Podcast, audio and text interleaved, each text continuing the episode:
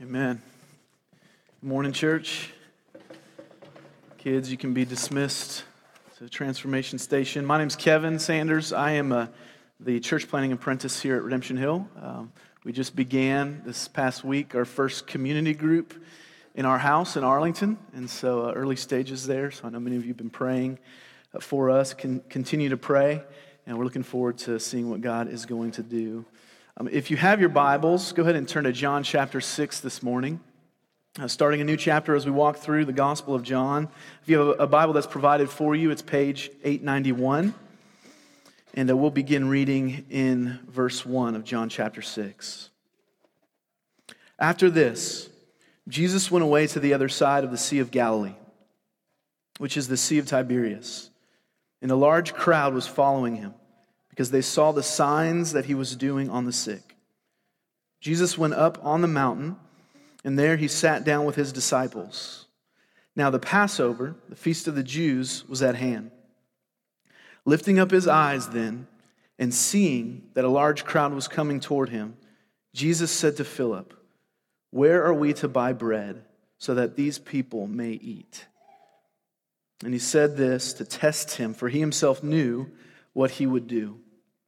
Philip answered him, 200 denarii worth of bread would not buy enough for each of them to get a little. One of his disciples, Andrew, Simon Peter's brother, said to him, There's a boy here who has five barley loaves and two fish, but what are they for so many? Jesus said, Have the people sit down. Now there was much grass in the place, so the men sat down, about 5,000 in number. Jesus then took the loaves and when he had given thanks, he distributed them to those who were seated, so also the fish, as much as they wanted. And when they had eaten their fill, he told his disciples, Gather up the leftover fragments, that nothing may be lost. So they gathered them up and filled twelve baskets with fragments from the barley loaves left by those who had eaten.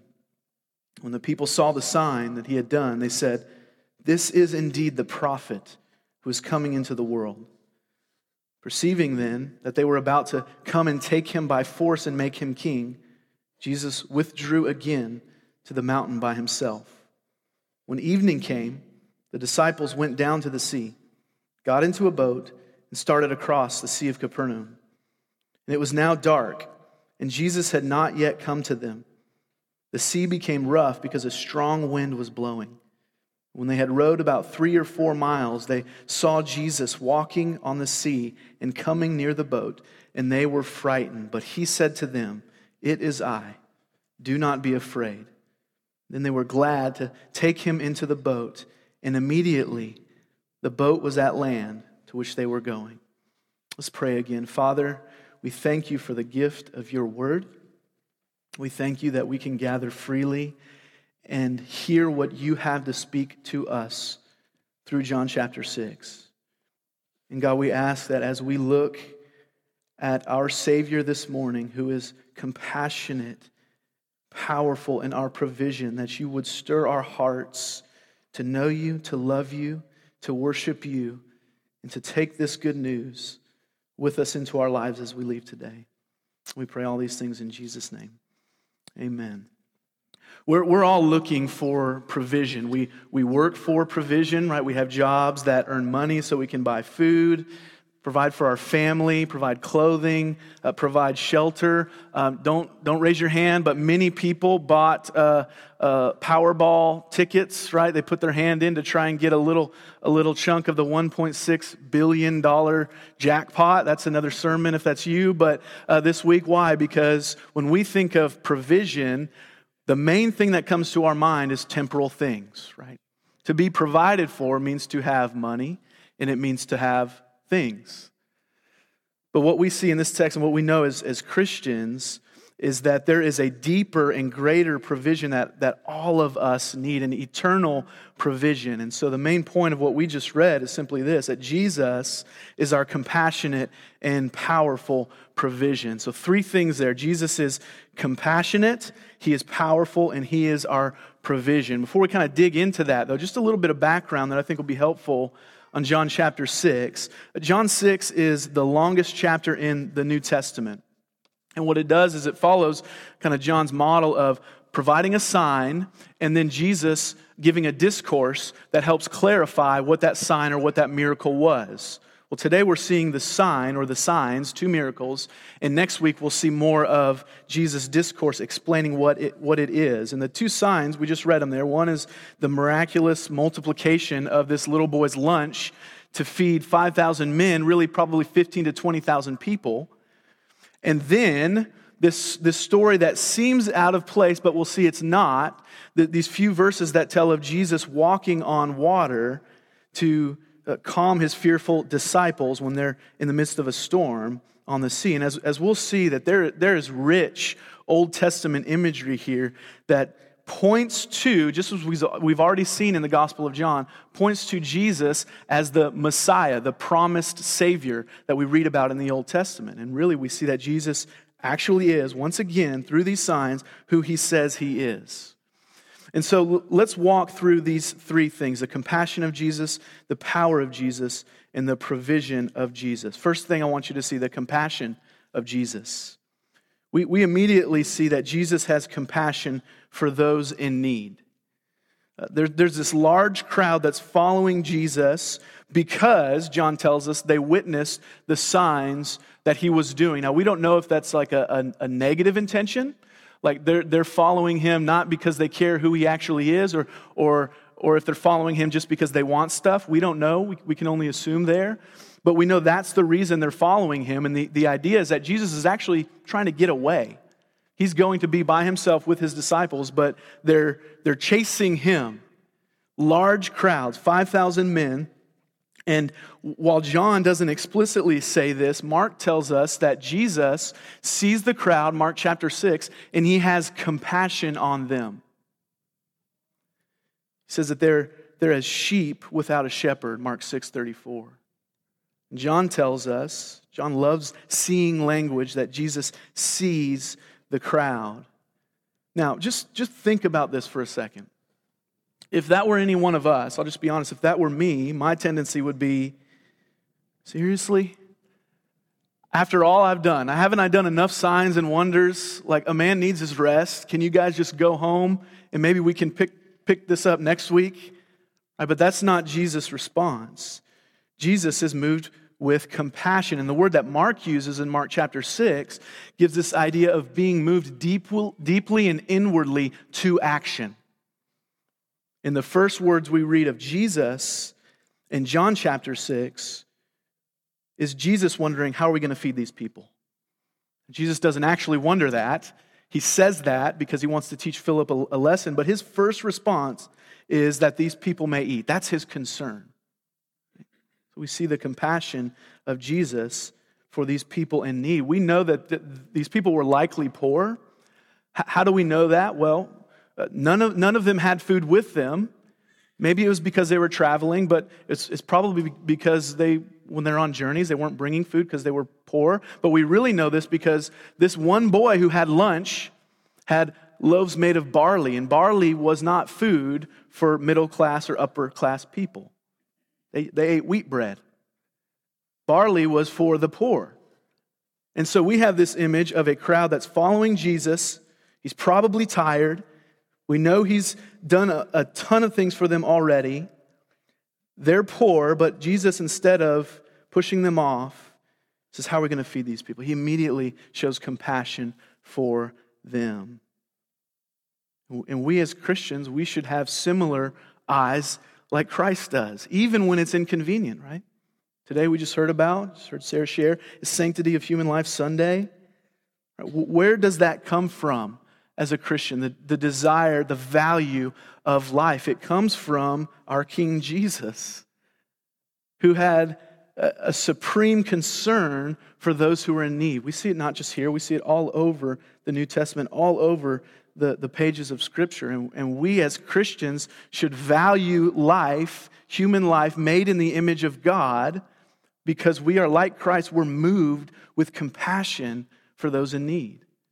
Tomorrow's Martin Luther King Day. We remember a man who was moved. If, if you were to ask him if he were here today, he would say, moved by God, the will of God, the compassion of Jesus to see people made in the image of God as equal as God intended and to stand up for them. He's moved by compassion. And, we should follow suit. But there's another encouragement for here as, as well. Because Mark emphasizes those who are in spiritual need. He says they're like sheep without a shepherd. And John emphasizes those who, who have physical need, those who, who need to eat. And so we can ask ourselves who's in need here? All of us, right? If you're in physical need, know this you have a, a Savior who cares about that need. And as we'll see in a moment, he is powerful and able to meet those needs. But every single one of us, we're in the spiritual need. And Jesus doesn't look at us and shake his head and say, Man, seriously, Kevin, not again. No, he is moved inwardly, deeply to action with compassion. So Jesus has compassion for those in need. He also has compassion for the doubters. So the scenario is these uh, 15 to 20,000 people, 5,000 men, 15 to 20,000 people are hungry. How are we going to feed them? In verse 5, Jesus says to Philip, Where are we to buy bread so that these people may eat? In, in John, verse 6, he clarifies for us. John tells us that Jesus said this not because he was actually wondering, right? He said this to test Philip because he knew what he would do. Jesus already knew what was going to happen. And so already that's a compassionate action, right? You have a man, Jesus, who has these followers around him. And he brings these followers, these disciples in and says, Listen, I could just do this thing without you guys, but I care about you. I care about your sanctification. That means grow, growing in holiness. I care that you grow into Christ likeness like me. So I'm going to I'm going to give you this test. Hey, Philip, how are we going to feed all these people? And Philip, verse 7, shows his lack of faith. He, he looks at the money bag. It says 200 denarii. There's about eight months of salary. Wouldn't be enough for each of them to get a little. And here's what D.A. Carson, a commentator, says about Philip. He says, Philip's response betrays the fact that he can think only at the level of the marketplace, the natural world. Philip, who has, by the way, witnessed Jesus perform many miracles already, says, Listen, I don't know how we're going to have the money to make this happen. Yes, we, we do have the king of the universe, but we only have two, 200 denarii. Shows his lack of faith. And then Andrew comes along, verses 8 and 9, and he finds this boy with five loaves and two fish. Now, we think loaves, we think like a loaf of bread. This is really this, this boy's lunch. These are, think, little uh, cakes of bread and maybe two anchovies, right? So he finds a little boy with, with his lunch, and at first it looks like, okay, Andrew might come with kind of, you know, a big step of faith. Jesus, here's this guy, do your thing, just zap it, and we can feed all these people. But the end of verse 9 tells us here's Andrew's response, but what are they for so many? I don't see how this is going to happen. Both of these men have witnessed the miraculous knowledge of Jesus, the miraculous power of Jesus. They've heard him teach about who he is. They've seen him turn water into wine, raise the sick, yet they're, they're still lacking faith. I don't, I don't know how this is going to happen. Yet Jesus doesn't shake his head. He doesn't say, Seriously, guys, Pay attention. He's, he doesn't show any sort of impatience. No, he shows compassion. He brings them along. And this should be an encouragement to the skeptic. Now, if, if you're in here and you're, you're skeptical about Jesus, know that you're not alone. And I don't just mean that you're not alone with other people who may be opposed to, to organized religion or Christianity. I mean, you're not alone because there are people in the Bible who walked with Jesus who are just as skeptical as you are.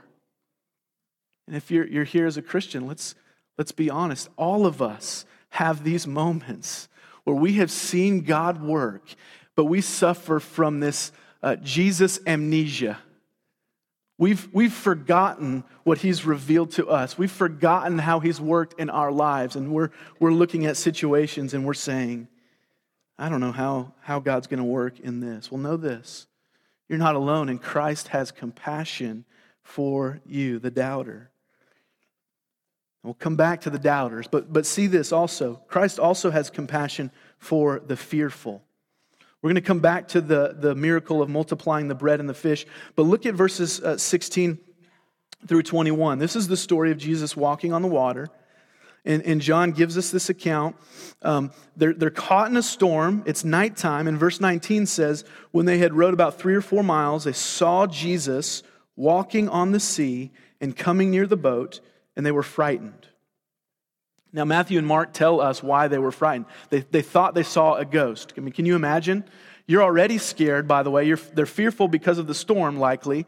And then there is a creature, who knows what it is? It's raining, you can't see, walking towards you, and you're thinking, oh, this is it, we're dead. Right? The storm doesn't take us, the sea monster will. So they're frightened. But, but notice this. Here's what John doesn't say John does not say anything about Jesus calming the storm. Now, we know from the other accounts, from the other Gospels, that Jesus did calm the storm, but John doesn't mention a thing about that. What, what does John emphasize? His focus isn't on what Jesus does to calm their fears, but who Jesus is to calm their fears. That's John's focus. He calms his fearful disciples by assuring them of his presence. Verse 20 it is I. Do not be afraid. Parents, you know what it's like when your child wakes up in the middle of the night, maybe has a scary dream, comes into your, your room, and what they don't want is a full explanation for the monster that may or may not be in the closet or, or the dream that they had. What do they want? They want the presence, the calming presence of their mom or their dad, right? John is emphasizing here that the presence of Jesus is compassion for the fearful. Here's what R.C. Sproul says about this. He says, It certainly illustrates what happens when Jesus comes into our lives. Life is a time of pulling against the oars, against resistance, trying to get somewhere.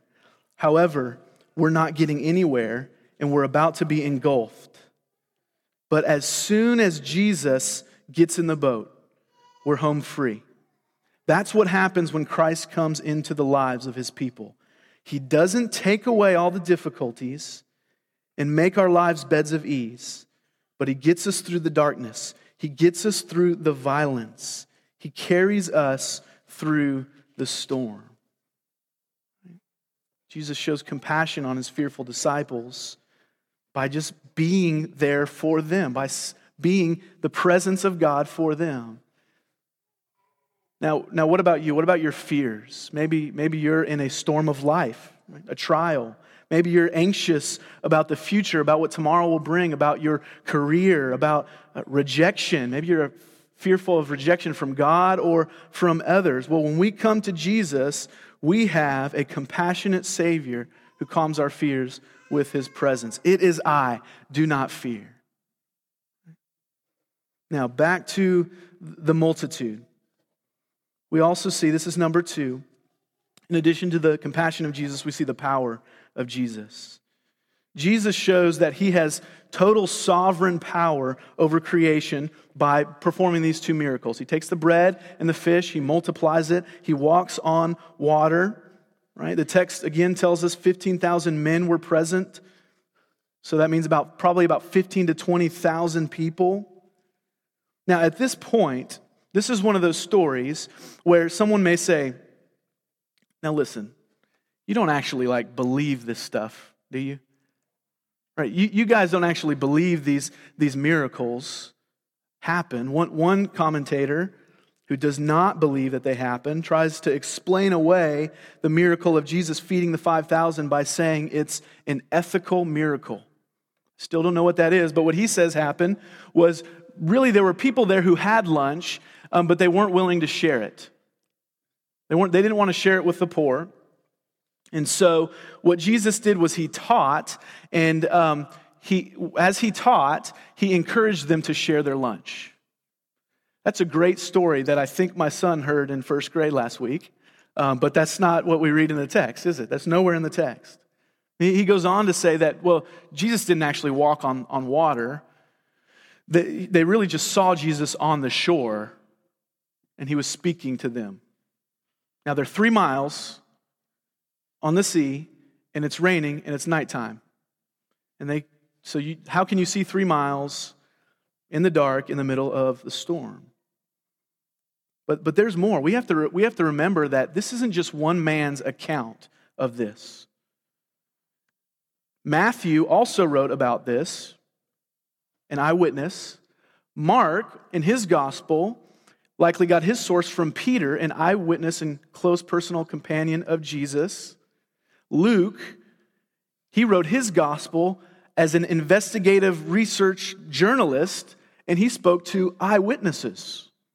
So we have many people giving accounts of these miracles. In, in addition to that, one question I've always had is why, if these miracles are not true, then why don't the enemies of Jesus just point this out? But we see in the Gospels that Jesus' enemies affirm the signs and wonders that he did. John chapter 11, verse 47 and 48, the Pharisees and chief priests say, What are we to do? For this man performs many signs.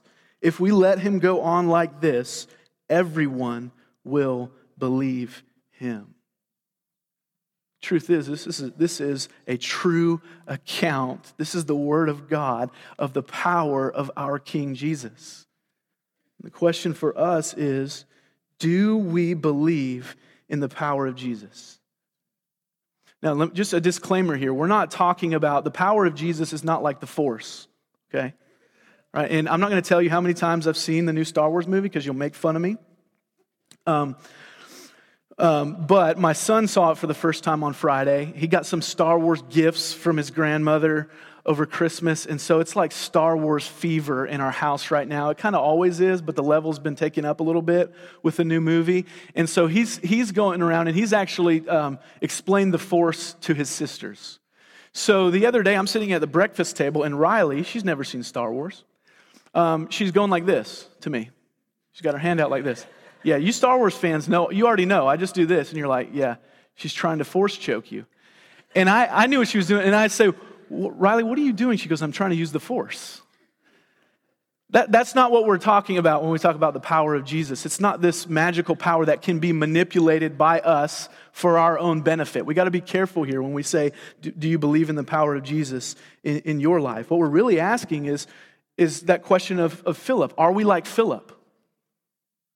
That Carson comment, that quote on Philip again says, his response betrays the fact that he can only think of the natural world. Is that us? Can we only think of what can happen here and within our understanding, or do we believe in King Jesus who rules the universe, who can heal people, who can multiply bread, who can walk on water? What does that look like in our life? I'll just give you a real practical example for me as I was convicted this week, as I was studying this. I was thinking about what we're praying and asking and aiming for in Arlington with Redeeming Grace Church. We just started our first community group, had a prayer night two weeks ago. A first group this last Wednesday night in our home, started walking through the book of Acts, praying together. And God's, God's doing some great things. But I just realized as I'm studying this that when I think about what God can do, that I'm more like Philip that, that, I'm, that I have weak faith, that I often find myself thinking, I'm, I'm going to fail at this. This, this is going to bomb. I don't see how this is, is going to happen. Now, listen, I don't have a promise for myself that there's going to be a successful church that I pastor in Arlington. That's not a biblical promise. I don't know. But I do have a promise from Scripture that says Christ will build his church and that's a promise that I can cling to. And I, I do see in Scripture, Acts 18, where Jesus speaks to Paul and says, I have many people in this city. That's why you're here. Do I believe in the power of Jesus to build his church in Arlington? That's just me putting my cards on the table. That's, that's what the application is for me. For you, it may be that person you want to see come to faith. But you're thinking, I don't know how this person would ever step foot in a church. I don't know how they would ever come to faith in Jesus Christ. You really don't? Because Romans 1:16 says, I'm not ashamed of the gospel for it is the power of God for salvation. You do know how that person could come to faith in Jesus. The power of the gospel. Or you may be here and you may be an unbeliever and you may say, you know what? I don't know how Jesus can accept me. I see uh, the rest of you guys, yeah, but you don't know the, the baggage I have. You don't know the sins that I have. Listen, don't sell Jesus short on the power he has to work in your life. It's perfectly on display here. Remember, this is John's purpose with this book. That's why he's written. John 20, 31. These things, the signs and wonders, the teachings of Jesus are written so that you may believe that Jesus is the Christ, the Son of God, and that by believing you may have life in his name. That's the power of God. A.W. Tozer says this How completely satisfying it is to turn from our limitations to a God who has none. That's the, that's the lesson that Philip and Andrew are about to learn. Here's, here's what I love about Jesus. Not only do you see the compassion of Jesus by itself or the power of Jesus by itself, in Jesus you see both the perfect compassion coupled with perfect power. Right? Do you see that? It's, it's not as if this should encourage us because it's not as if Jesus is merely compassionate. He's moved, but he can't do anything. Or it's not as if he's merely powerful. He can perform miracles, he can do whatever he wants, but he doesn't care about you. He is both compassionate and powerful, might and mercy coupled together in the person of Jesus Christ. What a Savior we have. This, this is what the gospel is. In Christ's compassion, he came from heaven became one of us, fully God, fully man, lived a sinless life, died the death that you and I deserve because of our sins on the cross, all of that because he was moved with compassion for sinners like us. And then, didn't stop there, in his power, he conquered the, the grave, was raised from death to life, so that all who believe in him would not perish, but have everlasting life might and mercy, power and compassion in Jesus. And then, number three, we, we see the provision of Jesus. So, Jesus provides for the physical needs of these people. He performs this miracle, he gives thanks to God. And verse 11 tells us that these people were not just fed, but they were able to have as much as they wanted. They were fed to abundance. But the point of all of this is not the physical miracle that Jesus performs. That's, that's not the main point, and that's why we've got to I encourage you later read the rest of John chapter 6, helps clarify this. But there's a dangerous line of thinking we've got to be careful of that would take a passage like this and say, you can come to Jesus, and if you believe in him, he's going to give you whatever you want. Right? Here it is, right here. Just have enough faith. He'll multiply. He'll give you food. He'll give you money. He'll give you health. He'll, he'll give you wealth. That's not the gospel. And we know that because Jesus himself had no place to rest his head. He was abandoned by his friends in his dying hours, and he was nailed to a cross.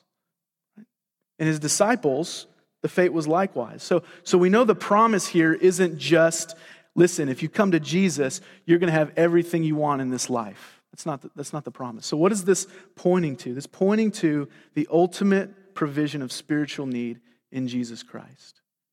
That's what this miracle points to. This, this Jewish audience who witnessed this miracle, they knew their Old Testament very, very well.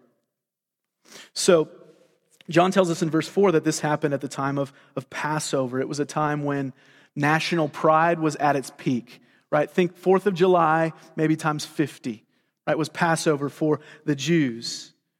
And when they saw this miracle, they would have recollected Exodus chapter 16 where God provided manna, which means what is it? Bread falling from heaven through Moses to his people in the wilderness.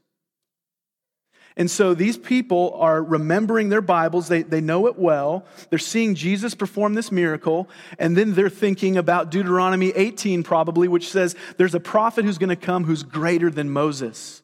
And they're thinking, this guy is it. So what do they do in verse 15? They go and they say, we need to make him king. See, they were half right. This, this was the prophet, but, but they were wrong in thinking that his kingdom was of this, this world. They misunderstood that part. They misunderstood the purpose of the miracle. See, the, the big miracle is not that you can come to Jesus and get earthly things, but that you and I, as earthly, broken, dead beings, can come to Jesus and get life. That's what Jesus is trying to teach us here. The point is not, listen, I will just be your provider. The point is, I am your provision.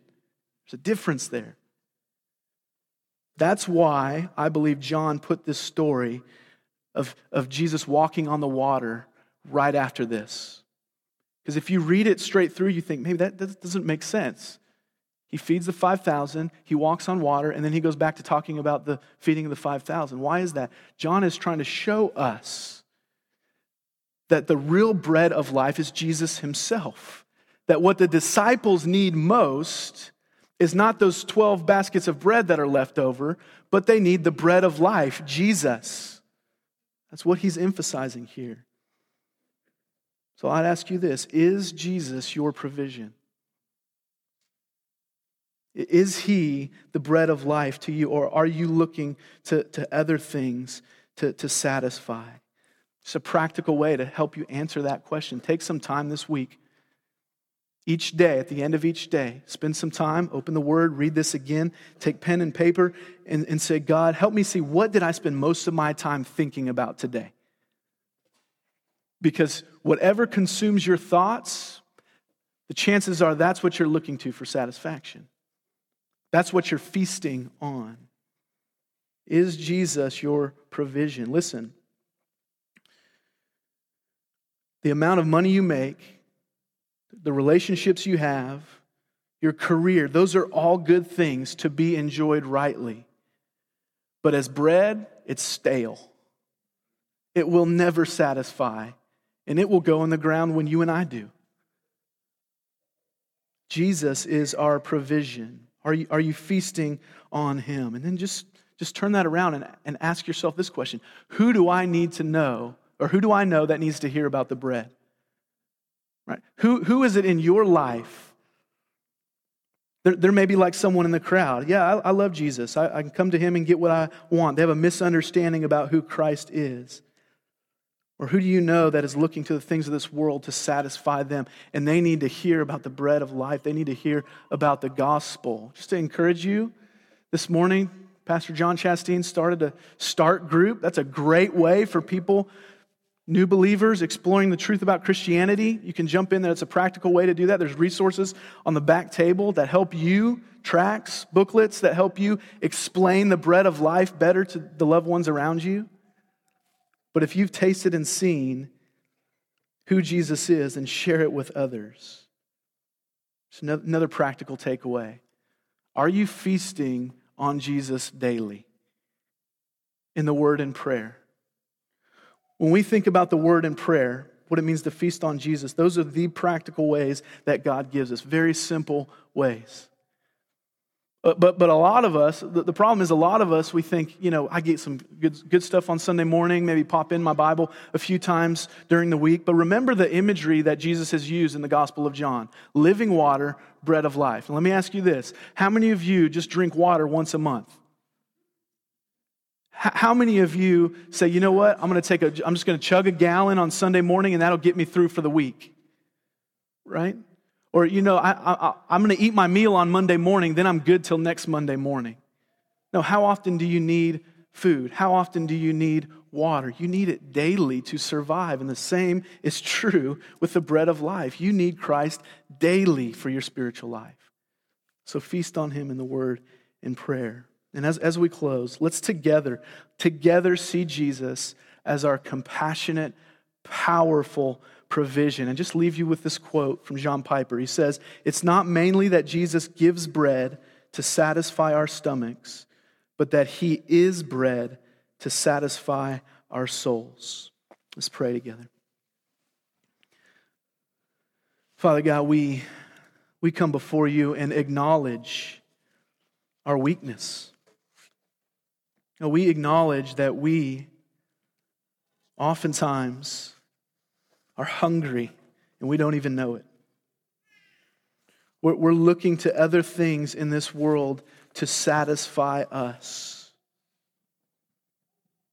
We, we struggle with believing who you are for us daily. So, God, I pray that you would encourage us that you are a compassionate God. You've given us a compassionate Savior in Jesus. And Father, I, I pray that you would show us that we need your power daily in our lives. That what you've called us to do, we cannot do apart from you.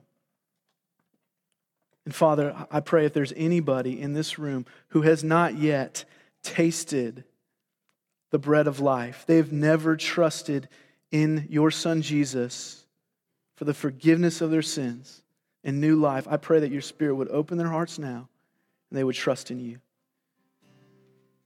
And God, would you impress it upon our hearts to take the bread of life that you have given so freely to undeserved sinners like us? May we take that bread from this place and share it with those in need this week. God, if it's just one person you impress upon our hearts that needs to hear the gospel, may we be faithful to it. Lord, we love you, we praise you, and we give you and you alone all the glory. It's in Jesus' name we pray. Amen.